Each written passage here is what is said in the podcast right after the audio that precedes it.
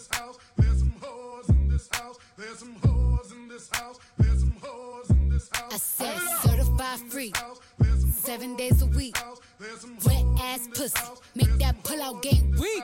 Yeah, yeah, yeah, yeah, yeah. You fucking with some wet ass pussy.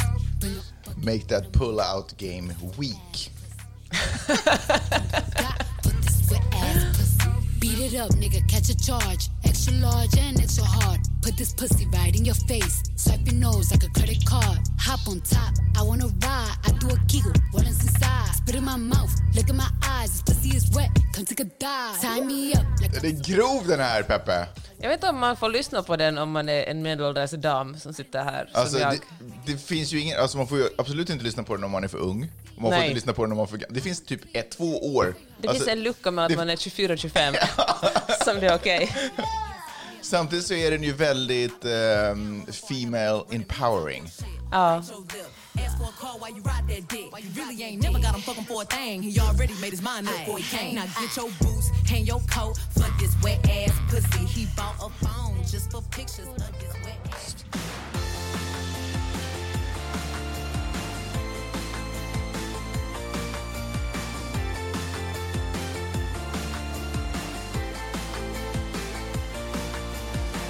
What up internet! Hjärtligt välkommen till podcasten som heter Magnus och Peppes podcast. En podcast eh, där vi pratar om stora och små händelser i världen och så gör vi det ur ett feministiskt, journalistiskt och mediegranskande perspektiv. Som vi säger här i LA. Som vi säger här i Los Angeles. Hörni, jag hoppas att ni har haft en fantastisk vecka. Alltså vår vecka, what the F is going on? Alltså det har, den har innehållit allt. Kan vi bara, för det första, hej Peppe, Hej Magnus! hur mår du? Kan vi börja tala om hur jag mår? vi börjar prata om hur du mår. Hur mår du? Jag mår otroligt bra. Det har varit en fantastisk vecka på många sätt. Mm. Ja. Inte minst för att jag har fyllt år. Det var exakt det jag skulle säga. Du har ju fyllt år. Det har ju varit din födelsedagsvecka. Hur har den varit för dig? Fantastisk! Alltså, Ja. det, var en, det var en otrolig födelsedag. Ja. Alltså, jag måste ge dig cred, Magnus. Du tömmer kanske inte alltid diskmaskinen, men du är bra på att ordna fest för mig. Ja, det har varit roligt. Överrask frukost på sängen, Det överraskning är väl basic. lunch. Jag förstår inte varför du gör så stor grej av det. Så du samlade ihop, um, i och för sig tillsammans med, med min gode vän Frida, ni samlat ihop hälsningar av mina vänner som inte är i LA och inte kunde fira mig. Jag satt och stormgrät när jag tittade på dem. Det var så fint. Ja. Små videohälsningar. Stormgrät eller storbölade? Stormgrät? Ja, men så säger man på finlandssvenska. Ja, men så där lät det. Jag fattar. Och sen, eh, sen blev det middag på kvällen och allt var ju... Nej, men det var otroligt fint. Mm. Jag älskar att fylla år. Jag tycker att det är ett sätt att fira livet. Mm. Det har ju varit mycket snack om födelsedagsvecka. Så har, vi, har det varit, hur har du upplevt det då? Nej, sådär eller? Vad snackar vi då? Nej men alltså, du, du, från dig. Ja, jag kan säga den... Ja, jag blev inte firad i en vecka precis. Det Nej. var, det var en dag. Det var den dagen. Ja. Vi gick all in på den dagen. Ja. Men jag har verkligen försökt vara extra kärleksfull mot dig den här Det är veckan. därför du har sagt att du älskar mig så mycket. Nej, det har jag sagt för att jag gör det. Och det är viktigt att man, eh, att man inte håller sånt inom sig. Man tänker att det är självklart, alla vet om det, men det är lika bra att bara säga, var på den säkra sidan och förmedla det man känner. Har jag tänkt i alla fall. Ja, jag tycker det låter sunt. Eh, födelsedagsveckan eh, är typ avslutad. Men det hände mycket annat under min födelsedag. Alltså, herregud. Ska vi ta ett litet segment där, Ja. vi, eh, där vi pratar om allting som har hänt under veckan? Okej. Ja, alltså den här veckan har varit, alltså den har typ innehållit allt. Inte nog med att det har varit din eh, födelsedag, vilket är naturligtvis är magiskt. Eh, vi har, det har varit lite setbacks. Jag fick en call över min dator. Eh, våra katter har fått löss. Eh, det första vi googlade när katterna fick löss är, kan människor få kattlöss? Människor kan inte få kattlöss. Så ni behöver inte alls känna att vi är äckliga. Även fast jag tycker att kattlöss, är, eller löss är kanske det, något av det äckligaste jag har varit med om. Jag har, jag har lite fobi för så små kräldjur. Vet du vad, jag fick löss en gång när jag bodde i Buenos Aires och då kommer jag ihåg att jag kammade mig med en eh, sån här, eh, med en likadan luskam som vi kammar katterna med nu. Mm. Och sen när jag tittade på den och såg att de hade fastnat och lössen mellan de där benen och de sprattlade där. Åh, vad vidrigt. Alltså det var så vidrigt. Det enda som fick dem att dö var när jag... Alltså shampoo funkar ju inte, Nej. alltså louche-shampoo. Så det var, jag färgade håret och då dog de jävlarna. Mm, eller så såg du bara inte dem längre, för de hade samma färg. Jag älskar ju dig, Peppe. Och jag älskar verkligen mina barn. Och det är ingenting, och jag har sagt det till er också, det finns ingenting ni kan göra som typ är äckligt. Alltså, Maja skulle kunna bajsa i min hand, jag är fine med det. Jag kan jobba med det. Jag slänger klutten i toaletten, tvättar händerna med tvål och vatten. No harm, no foul, kan jag känna. Men om jag någonsin ser löss i våra barns eh, hårbotten, då checkar jag ut. Då, då, har jag, då har jag en annan familj. Du är inte så mycket, du är inte den typen som tycker om att klämma andras finnar eller sånt heller. Fy helvete, vad är det för fenomen? Varför gör man sånt för? Fy fasiken! Fy fan vad äckligt! Ja, fan där är vi faktiskt likadana. Jag vill faktiskt inte heller klämma någon det går annans ju finnar. fet bort. Kanske, kanske på mitt barn någon gång om det uppstått en situation på, någon, på ryggen typ. Eller någonting sånt. Men det, Vida börjar närma sig åldern då det liksom, och han har inte ens kommit in i åldern, vilket är fräckt. Men han börjar bli för stor för att jag ska kunna göra det. Men jag skulle kanske kunna hjälpa Maj-Lis om det gör ont eller någonting. Men nej, jag är verkligen inte den typen. Så de sakerna har hänt. Sen har du och jag äntligen fått ihop ett eget eh, aktiebolag. Vilket är så stort för mig, för att jag har ju alltid drömt om att du och jag ska komma varandra närmare.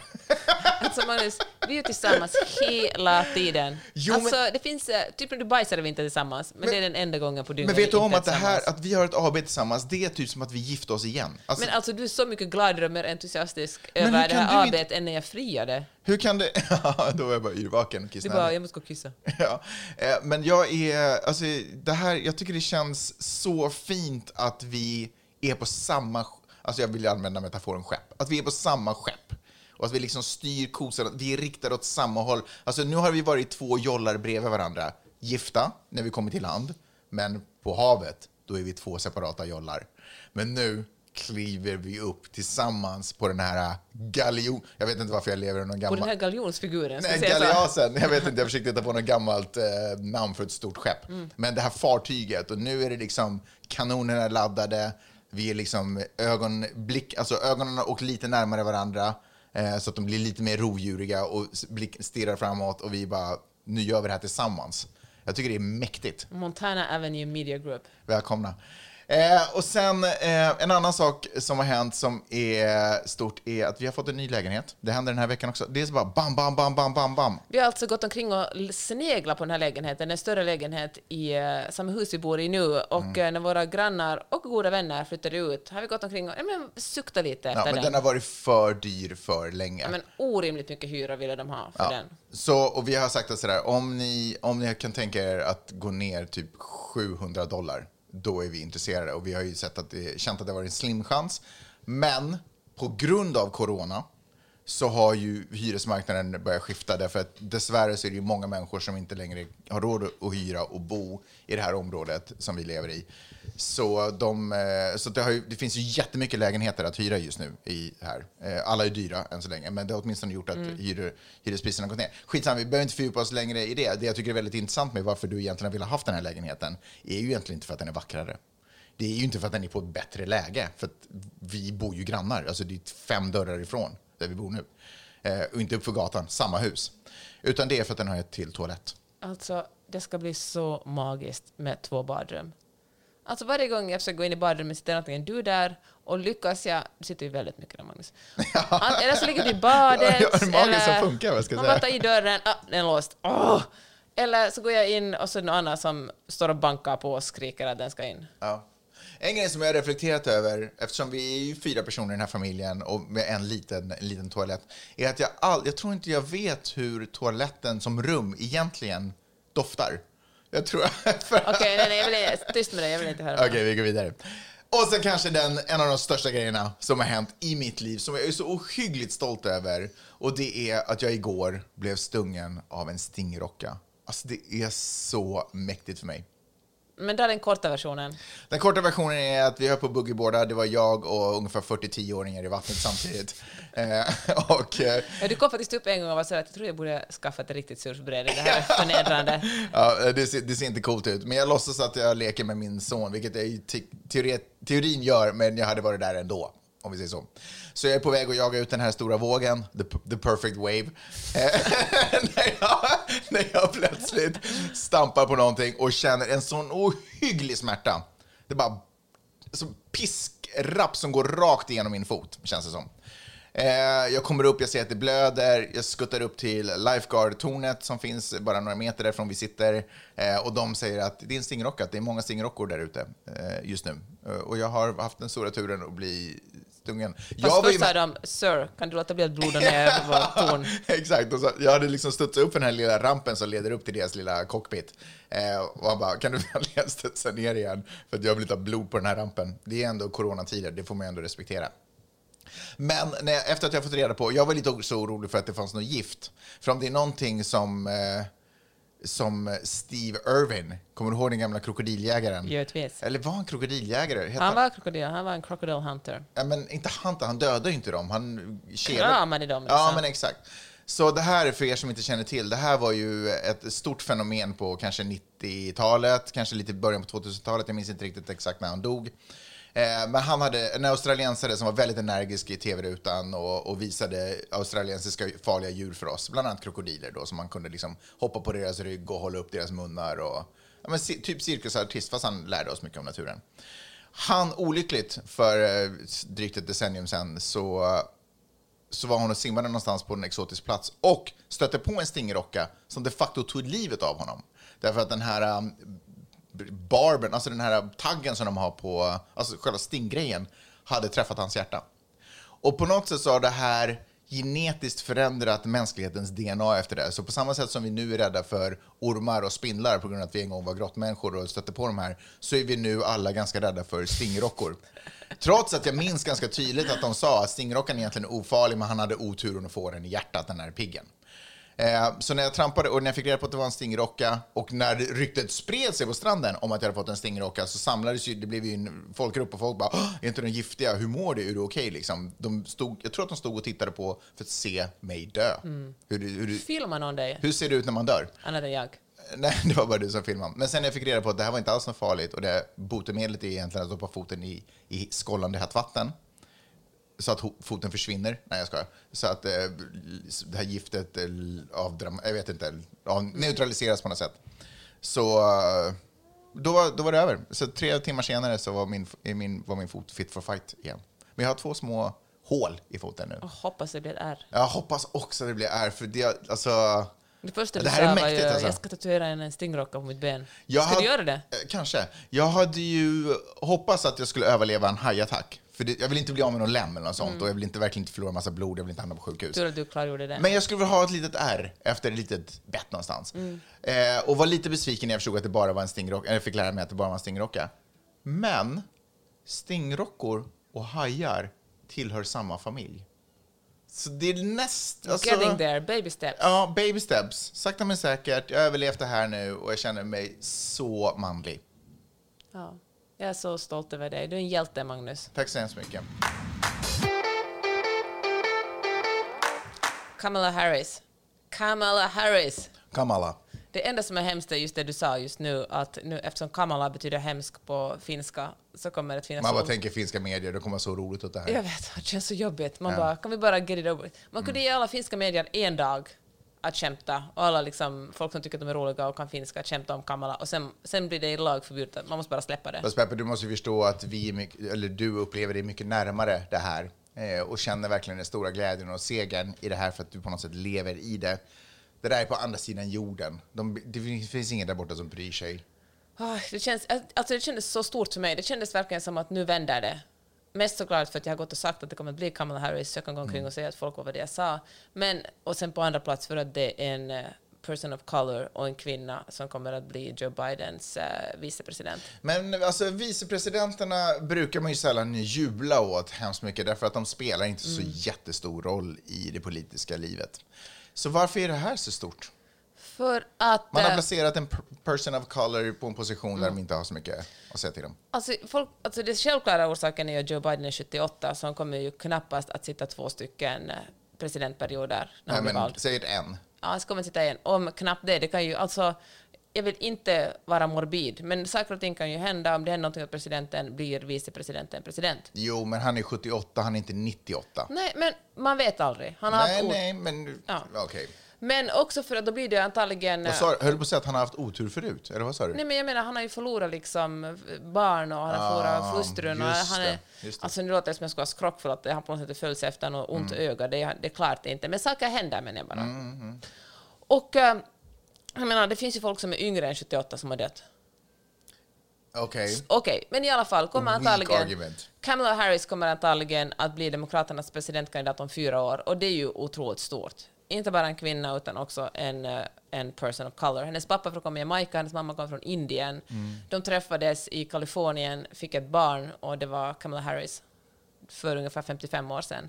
Det som förresten är, är, är vidrigt, men inte kanske helt oförutsägbart, är att Trump redan har gått ut och insinuerat exakt samma sak som han insinuerade när Obama blev Demokraternas presidentkandidat. Alltså att Att hon Obama... inte är amerikan. Ja.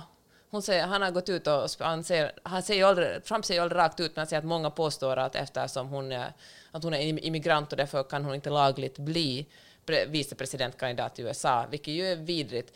Alltså hela det landet är ju uppryckt på att folk har flyttat hit. Men, eh, men det är hon ju alltså, ifall det finns någon som tvivlar. Men de som vill tvivla på det kommer ju att tvivla på att hon kan bli presidentkandidat.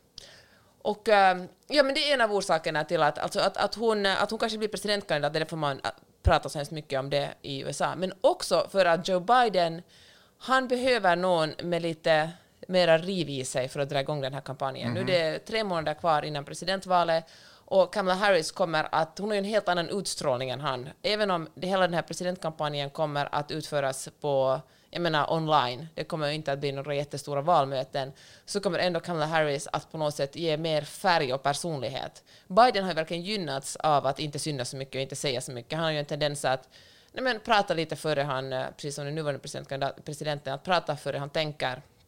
Och eh, Kamala Harris är knivskarp, hon är, hon är åklagare i Kalifornien. Det är också en orsak till att, att eh, Donald Trump ju, han, han hade ju önskat att det skulle vara mer en Bernie Sanders typ, någon som är liksom Nej, men som han tycker det vidrigaste republikanerna kan tänka sig, folk som är... har- Extremvänster och så. Ja, eller som känner empati mot andra människor och tycker att alla ska ha det bra. Och uh, Kamala Harris, hon är ju lite, lite, hon är kritiserad lite för att hon har tagit i så hårt och liksom slängt också en hel del liksom, svär, liksom people of color i fängelse. Men han kommer inte att kunna kritisera henne för att vara för eh, mjuk och för, liksom, eh, för vänster, utan hon har liksom Rent politiskt är hon ganska moderat, men hon har också en ganska sträng bakgrund bakom sig. Hon liksom är verkligen en person som vill ha ordning och reda omkring sig. Och, eh, men jag tror att, att de två orsakerna att det snackas så mycket om det här, för att det är en så stor grej, alltså hon är kvinna, hon är pappan från Jamaica, mamman från Indien, och att hon antagligen kommer bli en presidentkandidat för Demokraterna om fyra år, och att hon kommer att ge ett, eh, hon kommer att väcka upp diskussionen, hon kommer liksom att väcka upp debatten i presidentvalet, Det är liksom en, en injektion av energi som kommer att eh, sprutas in i den demokratiska presidentkampanjen nu. Är det här spiken i kistan för Trumps president eh, eller valkampanj? Nej, det tror jag faktiskt inte. Och det har vi verkligen lärt oss att vad som helst kan, kan hända i de här presidentkampanjerna. Men det ser ju verkligen inte bättre ut för Trump på något sätt just nu. Nej. Och eh, jag tror inte att... eh, jag tror liksom att, att Kamala Harris verkligen är en som kan mobilisera väljare. Och det som Demokraterna brukar vinna på i val är att om man mobiliserar många väljare. Alltså ju fler som röstar, desto större sannolikhet är det att, att, att den demokratiska kandidaten vinner. Och eh, Trumps motdrag har snarare varit det att dra in eh, flera stycken, fler, massor av eh, postkontor. Och det är ju otroligt dramatiskt eftersom det här valet räknar man med att upp till 75 procent kanske kommer att rösta per post.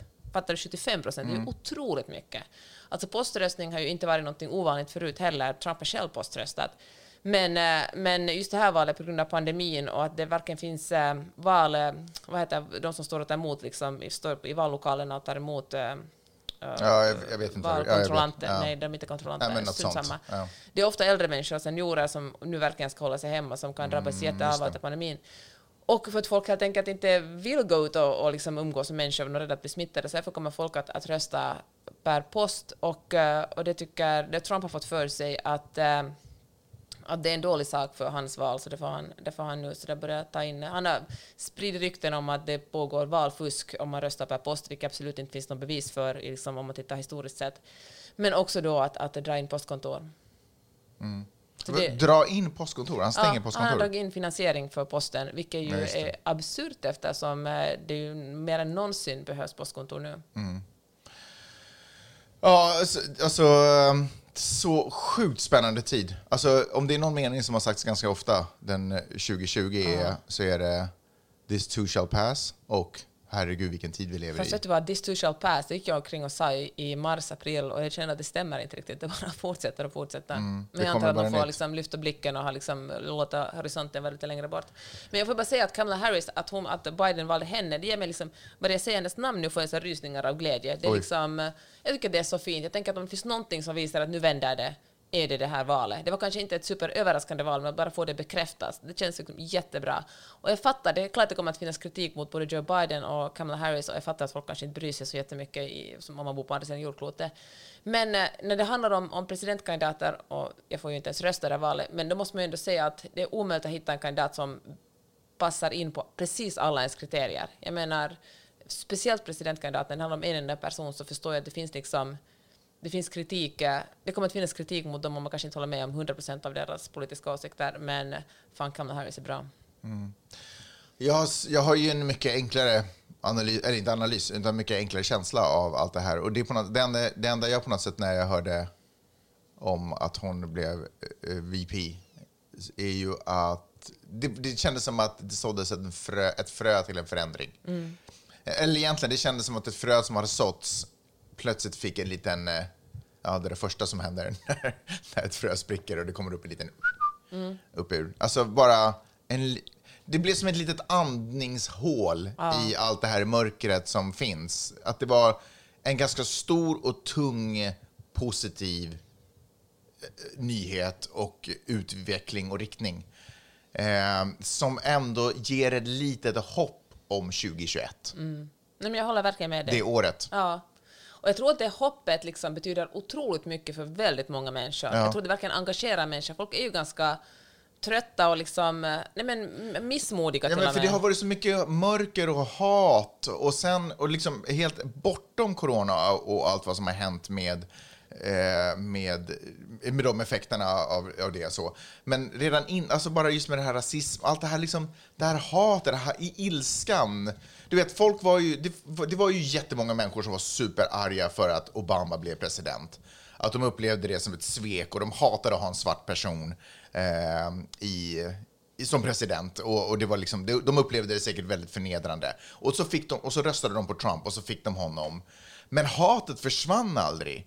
Utan det började bara, det började bara svälla liksom, på något sätt och börja rikta sig till och kunna ta sig uttryck i vardagliga former mot van, andra människor som inte är presidenter eller i maktposition. Utan, så det, det försvann ju inte. På något sätt så tycker jag att om man, har, om man nu fick den presidenten, då kunde man ju allting är lugnt, fan vad skönt, nu kan jag chilla. Det här landet är inte övertaget av de svarta, Ja, utan det här är nu ett Men tvärtom, liksom, Men istället så fick det bara hatet att flöda. man liksom bekräftar i sin egen, eller de som är rasisterna fick Ja. liksom bekräftar sin egen världssyn. Exakt. Eh, så det har varit så otroligt mycket mörker och sen när också då corona och folk blir arga av andra anledningar också, och förståeligt, så har det varit så otroligt mycket bara mörk, alltså ja, hemskheter hela tiden. Så det här är som en, eh, det här är som i filmen Wall-E. Du vet, en, en jord som bara nu är sopor och alltihopa, så helt plötsligt hittar de en flippig liten planta.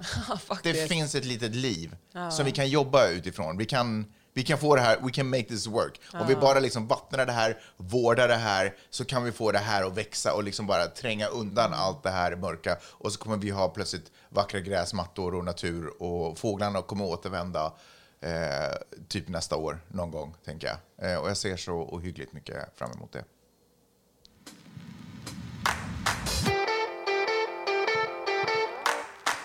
Visste du att eh, The Matrix egentligen är en transfilm som handlar om att eh, ja, men, acceptera att man inte är det, för det kön man, det biologiska kön? Vill du försöka igen? Okej.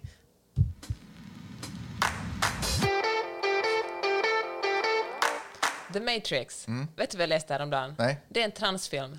Transfilm? Ja, det handlar om att eh, bli sitt riktiga jag. Det är en transmetafor. Okej. En av, av regissörerna, Lily Wachowski, är, var, eh, hon har ju varit en kvinna hela tiden, men hon eh, gick... eh, Hon, fasiken, jag är så rädd att säga fel här. Hon gjorde ett könsbyte? ja, Nej, hon gjorde en könskorrigering. Korrigering? Ja, det var just det. Just det. Och, Tur att du har mig Ja, verkligen. Så att istället för att du säger fel kan du korrigera mig. ja, det är därför jag har dig, Magnus. Och äh, den filmen, Jag, är så här, jag chansar på det här ordet och så får de korrigera och så ber jag om ursäkt. I apologize. men jag tycker det är så otroligt fint. Alltså, när, när, när filmen kom ut 1999, herregud så länge Shit. sedan. Ja, jag Ja. vet. Men det var ju en, det var ju en mm, alltså, så stor film. Alltså. Ja. Det är ju synd att de här högerextremistiska rörelserna har liksom använt the red pill, alltså. Men jag tycker också det är lite roligt Mhm. Jag kommer att... aldrig äh, ihåg vilket pill som var vilket. Nej, inte heller, men jag men jag antar- att när de Ja. säger red pill att det är då i verkligheten. Ja, att de the blue pill stannar man kvar i Ja. liksom illusionen. Men det här är ju också väldigt roligt. Det finns ju förresten en jätte vinklad högerextrem dokumentär som heter The Red Pill, Mhm. som handlar typ om att äh, kvinnor bara hittar på att bli sexuellt trakasserade och så vidare. Mm. Strunt samma. Men jag Varför på, har, hö, vad har högerextremism liksom emot... Varför ska man inte vara högerextrem och för metoo? Varför måste man... Varför måste vad? man vara emot allt? för, Liksom? nej, men, kan man inte bara vara ihop mot en Nu- viss eh, hudfärg? Nu blir det här ju en, en, en, en sidodiskussion, men faktiskt så var många rasistiska, typ dagen, dagens, vad heter de där em, rasistiska nyheter idag och liksom, de avpixlat vad de säger. De var ju egentligen för metoo, men de var ju bara för metoo eftersom många vänstermän, alltså många journalister som, och journalister liksom, som vi talade om i tidigare podd, liksom, om man Mm. Var skeptisk mot metoo. Ja. Nej, tvärtom. Typ Fredrik Virtanen som hade skrivit väldigt många så här, texter om feminism efter att han blev ihop med Carolina Ramqvist. Om feminism och, liksom, att, och liksom har vissa vänsters åsikter. Och eh, när han blev anklagad av Cissi Wallin, då gick ju hela det, eftersom högern hatar vänstern mer än, ännu mer än vad de hatar kvinnor, så då tyckte de att det var jättebra metoo att alla de här männen blev uthängda. Så, så liksom, eh, om, om det bara är vänstermän som blir uthängda, då är, då är, då är extremhögern för metoo. Jag kan också tänka mig att de använder argumentet att det är invandrare som våldtar, så därför är metoo, att det är bra att de här hängs ut nu, de här... Kanske det. Ja, Hur som helst, tillbaka till The Matrix. Ja. I alla fall, när det, i den första versionen, eller då man de pitchade The Matrix till eh, filmbolagen, då var, då var Neo en kvinna när han kom ut. Han tog the red pill och kom ut på den andra sidan. Men, Ah, wow! men eh, det funkade, det, var inte så tillräckligt kommersiellt, så därför fick eh, man hålla Reeves i, uh, Keanu Reeves i huvudrollen. Snygg effekt om det hade hänt. Ja, alltså, kan, det man hade inte behövt ändra mycket annat i filmen. Men är inte intressant, för när man hör det här är det ju liksom ganska självklart. Men vänta, så den skrevs som en, eh, en film som handlar om... eh, Det är en metafor för att komma, Ja. bli sitt rätta jag. Men det är den ju inte nu. Nej, men nu är alltså när man ser den och fattar att den Nu är den ju omgjord till någonting annat. Vad menar du? Nej, men nu är den ju omgjord till en film som handlar om vad är verkligt och vad är inte verkligt. Och... Ja, men det är en metafor, älskling. Jo, jag- det är som ja, ingen jag förstår, hur jag det är förstår, liksom men att det göra finns- en könskorrigering. Jag förstår. Ettan, jag hör dig. Men det finns ju två, tre filmer till. Ja, Och ja, de drar ju vidare. Ja. Liksom, förstår du vad jag menar? Okej, så okej, den ja. historien är ju justerad. fair enough. I alla fall, det som är intressant är att den här eh, regissören Lili Wachowskis syster också gjorde en könskorrigering. Mhm. Visst är det spännande? Ja, men jag tyckte Wow. det här var... Alltså jag blev, det var också en, en sån här nyhet som jag läste som jag blev upplyft och glad över. Ja. Det, var ju, det, ju, det gav liksom The Matrix, som ju, kanske vi ska se den här. Vi ska se den igen. Ja. Vi ser den ikväll. Vi gör det. Och eh, man, ja, jag blev glad.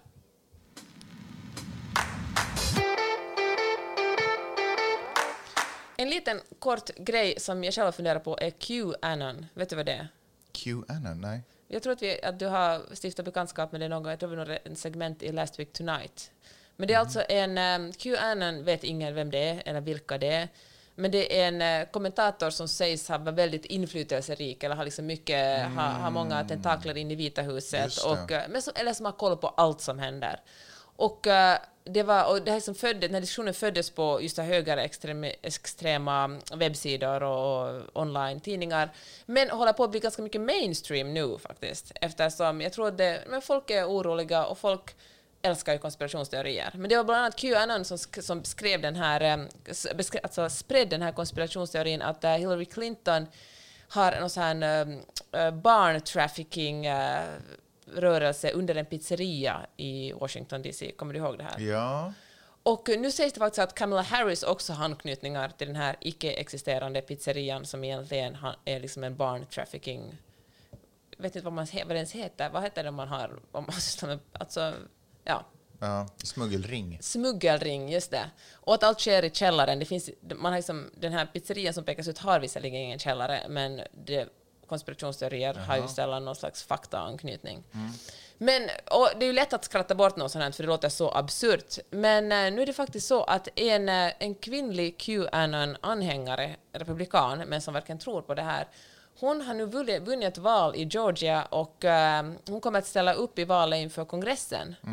Och det tycker jag det är ju otroligt obehagligt att, eller det, är liksom, det kanske är nutiden, eller säger en del om den tid vi lever i, men att, att någon som verkligen öppet eh, förankrar sina åsikter och liksom det hon talar om i en, eh, i en konspirationsteori är nu liksom en seriös politiker. Det är ju skrämmande. Det här är den här kvinnan, icke att, eh, att hon heter Majorie Taylor Greene. Hon, eh, hon är också känd för att publicera rasistiska kommentarer online. Liksom. Hon är väldigt liksom, högerextrem. Men, eh, och eh, Trump har ju såklart, när hon blev, när hon liksom blev liksom eh, frontrunner för Republikanerna i det här valet, då gick ju Trump och sa att hon har liksom en stor framtid inom, inom, inom det republikanska partiet. För allt som den här Qanon säger och kommer ut med gynnar Trump. Liksom. Så att han är, han, är ju ing, han är ju inte den som kommer att gå ut och, och säga att det här är bara hittepå. Alltså, det här måste ju vara konspirationsteoriernas eh, tidevarv. Men vet du, jag tror faktiskt de alltid har funnits. Jag tror att de alltid, Det är såklart har de med alltid funnits. Sociala medier det är bara lätt att sprida dem. Ja, men publiken ser annorlunda ut nu också. Mm. Eller det vill säga, den når ju den publik, den har ju hittat hem till den publiken som förut kanske var svårare att Mm. nå. Eh, Men nu är ju nu är vi ju alla på sociala medier och vi alla älskar att sprida för vi alla älskar att vara lite besserwissers. Mm. Och du vet, man kanske inte ens sprider det för att man är så här, man vill sprida en konspirationsteori, Nej. utan man vill bara verka smart i en konversation. Där man bara, jag har i och för sig Exakt. också hört att det är så här. Exakt, Fast man kanske inte ens tar det seriöst. Men så blir på något sätt så bara, ju Bekräftar mer man man börjar det, snacka ja. om det, ju mer man upprepar det här så Vet du, jag tror faktiskt att det precis är så. Jag tror att folk som... Jag ser verkligen inte att... Alltså jag tycker att det är ens medborgerliga plikt att läsa nyheterna varje dag, men man behöver liksom inte läsa... Man behöver inte tillbringa tre timmar med att läsa nyheter. Nej. Men jag tror faktiskt det är så här att, att folk som känner att de vill vara... Kanske inte orkar följa med vad som händer så jättemycket, och så hör de en, en eh, så läser de om en, en konspirationsteori, den låter intressant och spännande, och då, liksom, då kan man då kan man ta till sig den och komma liksom och säga haha, men har ni hört det här då? Och liksom verka intressant, komma med någonting, ha en input.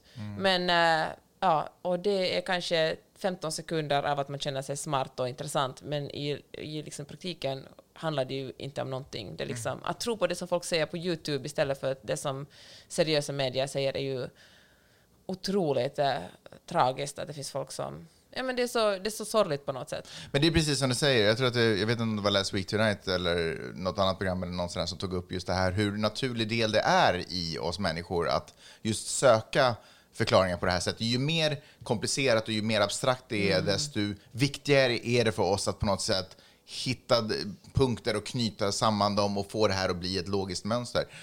Nu när jag tänker på det, det är, väl, alltså det är väl därför vi har religion in the first place. Alltså att sådär, hur kan det här hända? Hur kan det här ha skett? Det måste vara på det här sättet. Det Alltså, religionen kommer med en ganska enkel förklaring. Då är det mycket, alltså, att förklara evolutionen är mycket mer komplicerat än att tro på en gud. Jo, men du vet, om man, om man helt plötsligt öppnar upp ögonen och inser att man är på den, på den här magiska platsen, man bara, men vänta nu här, någon måste förklara det här för mig. Hur är det möjligt att allting fungerar i sån här perfekt symbios? Att till och med lössen på våra katters eh, skalp fyller en funktion på något sätt i det stora kretsloppet. Så fort man börjar rucka lite så är det något annat skit som händer. Det är nästan alltid så. Eller det är 100% alltid så.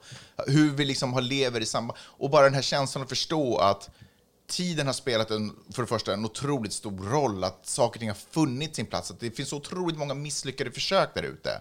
I folks liv och i liksom världshistorien. Men man tar på något sätt aldrig dem i, i hänsyn. Man ser alltid de här raka stegen och så tycker man att det är magiskt att det har gått så här rakt och fint. Men det har aldrig gjort det liksom. Nej. Men vet du vad, ja, precis så är det. Jag känner också att, att, ehm, att, att man måste ta folk som det låter kanske som en konstig mening, men folk som tror på konspirationsteorier, till exempel den här pandemin. Vi har liksom vänner, som, jättegoda vänner som vi reser med tycker om, som har en tendens att tro på konspirationsteorier. Och då är det ju lätt att ens första reaktion är ju sådär skratta bort det och så att men är du helt jävla dum i huvudet och sen bombardera dem med information hur det är på riktigt. Men eh, att liksom förnedra någon är ju aldrig ett bra sätt att utbilda någon. Nej. Och då har jag lyssnat på en NPR, jag tror det var en NPR-podcast som handlar om hur man ska hantera det här problemet. Man ska liksom, när folk kommer med, eh, med konspirationsteorier så ska man lyssna och ställa liksom artiga motfrågor, inte liksom hånfulla motfrågor, Mm. utan verkligen visa att man tar dem på allvar och sen på något sätt genom diskussion och liksom seriösa frågor berätta vad man själv upp, liksom har läst och det man kan och liksom försöka resonera med att verkligen försöka undvika, men det är kanske världens självklaraste Ja, råd. det, men, det finns ett problem med det där. Och det är ju att det förutsätter ju också att man själv är påläst. För det där kan jag tycka är svårt ibland, att det kan vara något ämne och så får, hör jag någon eh, bekant eller någon typ eller bara vet, någon random person dra en helt fantastisk historia till varför det här händer. Som du vet, kan inkludera allt från aliens till, till undercover-agenter inom C, liksom CIA ungefär. Och man bara, men förmodligen inte sant. Men hur ska, jag kan inte Ja. argumentera emot, för vad fan vet jag? Liksom, egentligen, du vet. Jag kan väl kanske se något mönster, men, men just det här, och det där tycker jag väl också, att om man inte vet kan man väl unna sig själv respekten att ta ett steg tillbaka. För att inte bidra till eh, en, en djupare soppa. Och det tycker jag också, istället för att hålla på och söka en massa random förklaringar, kan man bara, du vet, kanske jag inte måste engagera mig i det här. Jag kanske inte måste veta om hur allt det här hänger ihop. Eh, och bara till saker och ting kristalliserar sig. Sanningen kommer nog fram förr eller senare. Ja, gör den det? Ja, men, eller så inte vet jag, eller så gör den inte det. Men jag, vet tänker att det kan ju ha liksom ganska grava politiska konsekvenser om folk i allt högre grad tror på konspirationsteorier. Jag tänker att, att det blir... Men det är väl det som vi avslutar varje podd med, det har inte slutat nu dock, men att vi talar om att man måste ta sitt ansvar och utbilda sig. Man Mm. måste... Man måste och det minsta man kan göra är att förstå, kolla sina källor. Mm. Det är liksom... Och... Ja, men det, att bara säga att jag har liksom det är klart man inte kan ha kunskap om allting, men om man hör någonting som låter helt sjukt, då kan man åtminstone gå hem och utbilda sig själv lite i det. Man behöver liksom inte göra en PhD i det, men man kan åtminstone läsa på. Men sen tycker jag också att saker och ting är oftast otroligt komplicerat. Det kan vara väldigt liksom, ihoplänkat med massa olika scenarier och det är bara jättesvårt ibland att förstå exakt hur det här går till. Men bara för den sakens skull så bara välja den lätta vägen. Jaha, det var så här, det var maffia som sköt den personen, det var det som gjorde det, eller det var det som gjorde det. För att, alltså, det är bara enkla lösningar, det hjälper ingen. Liksom. Skitsamma, jag, vet, jag känner inte att jag säger något vettigt just nu. Hör du, eh, men apropå frågetecken. Ska vi, vi har ju fått lite frågor om, för vi kanske, det kanske kan vara konstigt att bara, hur kan ni, ni befinner er på en helt annan plats, hur är det möjligt? Så vi har fått lite frågor på hur våra liv är möjliga. Så vi tänkte att vi skulle ta upp nu. Är du med på det? Ja.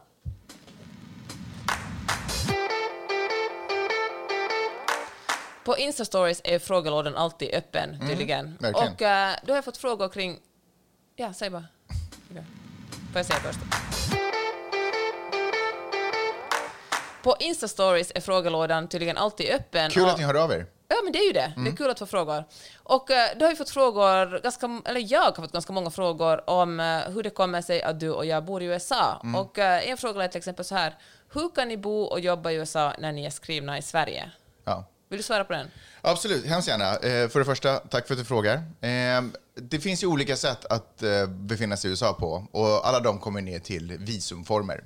Det ja, nu har du fingret i luften. Jag vill bara säga att en annan väldigt liknande fråga handlar om hur kan ni bo i USA när ni, när ni är där på turistvisum? Mm. Och det är vi då alltså inte. För då skulle vi inte kunna vara i USA. för turistvisum tillåter bara att man bor i tre månader. Man får 100% inte jobba. För att man ska turista. Man ska upptäcka och se USA. Det är det som det är till för, konstruerat för. Så vi är alltså inte här på turistvisum, utan vi är här på journalistvisum. Jag har haft lite olika visumformer, men just nu så är vi här på journalistvisum. Och det är ett fantastiskt visum att ha om man är journalist, vilket vi båda är. Eh, och det definieras för att vi jobbat journalistiskt och jobbar journalistiskt och att vi båda är med i Journalistförbundet. Eh, så därför så har vi möjlighet att ansöka om ett sånt visum. Då får vi befinna oss i den här marknaden. Vi, vi får inte jobba för amerikanska dollar, vi får inte jobba för amerikansk marknad, men vi får göra journalistiska uppdrag, eh, mediauppdrag mot eh, Nordskandinavien, eller Sverige i alla fall. Och Finland. Och Finland, därifrån våra visum har utfärdats. Så där. Det var väl en ganska lätt fråga att svara Såklart. på. Ja. Och det är därför vi bor här. Vi har bott här sedan eh, 2013. Ja, så när vi pratar om att vi har bott här så har vi ju vistats här. Eh, vi är ju egentligen, vi, alltså, vi är ju skrivna i Sverige, det är ju där vi bor. Men vi är här och arbetar kan man säga. Vi behöver den här, det här landet, den här staden, den här staten för att kunna utföra våra yrken i Sverige och Norden. Perfekt. En annan fråga är hur kan ni äta på restaurang i LA hela tiden? Blir inte det dyrt? Det blir ju ohyggligt dyrt, så man måste tjäna mer pengar. Och eh, vi har ju varit väldigt duktiga på det. Nej, jag, ska bara, jag vet inte hur jag ska svara på den här frågan. Alltså det är klart att det är dyrt.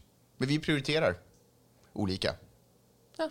Vi prioriterar boende, vi prioriterar upplevelser och så skär vi ner på andra saker istället. Jag kommer inte på någonting vi skär ner på, men det finns säkert någonting. Ja, Kläder. Ja, kanske det. Man behöver inte mycket, lika mycket kläder här. Nej. Ja, det var då frågorna. Ni får gärna skicka in fler frågor. Fråga på bloggen, fråga på Insta-stories. Fråga gärna Magnus också. Magnus, vad heter du på Insta? Jag heter Maggie Sochman, men man kan också mejla oss på magnusochpeppersnabel.gmail.com.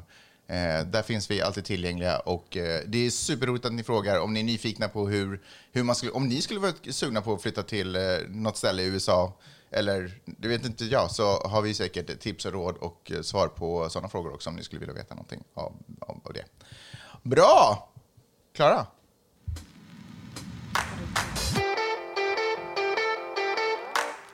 Hör du, jag vill ändå säga en sak om eh, USAs ekonomi. Wow! Får man, får man sluta med ah, nej vet du vad, nej det gör vi inte. För ja, men säg. det. Vadå? Nej, men jag tänkte att det kanske inte är så roligt att sluta med en sån upbeat grej. men, men, är det en upbeat grej? Nej, det är verkligen inte det. Det är tvärtom sorgligt. I alla fall, nu i början av podcasten talar vi om hur hyrorna sjunker i Los Angeles och på många andra håll i USA. Och det är för att Vadå, folk... det var ju det vi pratade om typ nyss. Vänta, ta bort det här då. Jag trodde du skulle få klippa in det där i början. Ja, det andra klippa in i början. Alltså är det vi pratade om nyss var hyrorna. Ah, nej, för det var ju i det segmentet. Ah, förlåt, jag missade. Förlåt, du har så helt rätt.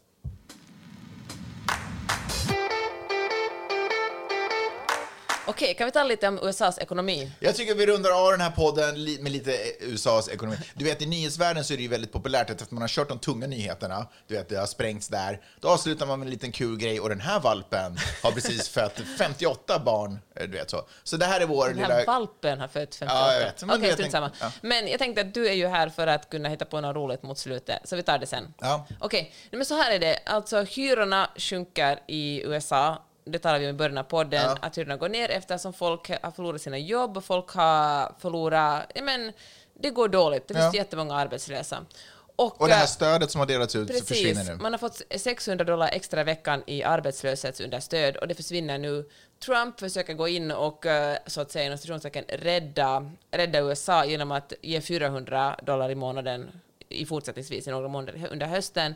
Men delstaterna är liksom, det finns, eh, det är inte en federal, alltså USA är det alltid federalt som är staten och delstaterna.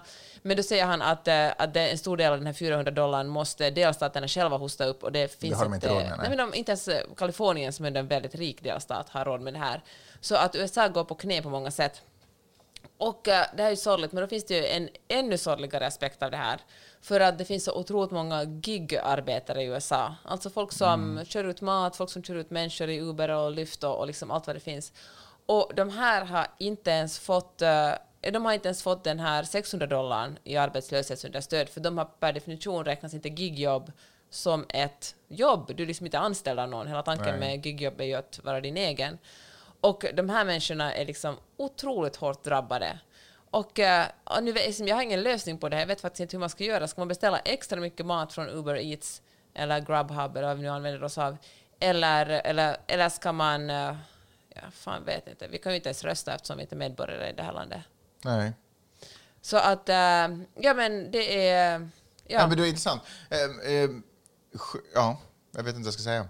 Om man, okej, vi har kanske en lite, en lite positiv vinkling på det här. Det är att eh, många företag har bestämt sig för att eh, deras anställda ska få jobba, fortsätta jobba hemifrån, eller åtminstone delvis hemifrån.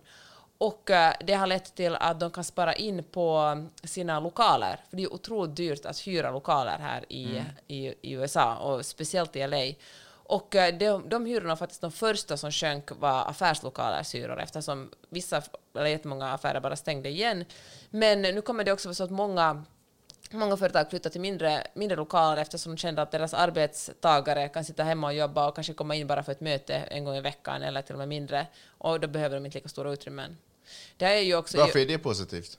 Det är positivt för då kanske företagen kan hålla fler arbetstagare, behöver de som sparar in pengar. På så sätt, men de som hyr ut eh, vad heter det, le- lokaler är ju också företag som nu då inte har business. Alltså allting hänger ju Det, ihop. är allting, Liksom. ja. Och sen måste man ju också komma ihåg att folk som jobbar hemma, det är ju ett, då blir ju deras hem ett arbetsutrymme. Mm. Och det borde de ju få betalt för extra eftersom stämmer företaget också. sparar. Så det är en... eh, Men vet du vad, jag tror liksom att det, man, måste ju, alltså, man måste ju inte alltid gräva fram liksom the sin- silver lining på alla moln, för ibland får saker och ting bara vara sorgliga och hemska. Men jag tänker att den här pandemin har åtminstone satt någonting i rullning kring tankesättet hur vi jobbar och liksom hur vi ser på en arbetsplats. Jag tycker ändå att några hälsosamma aspekter har kommit utifrån det, därför att, att många tvingas jobba hemifrån det tror jag inte alltid är superbra för familjer eh, och så eh, generellt. Att, jag menar, om man bor litet så kanske man inte har ett separat kontor man kan gå till så man sitter och jobbar. Jag menar, vi har ju alltid jobbat så, så det funkar för oss. Men det finns många som säkert inte alls grejer det.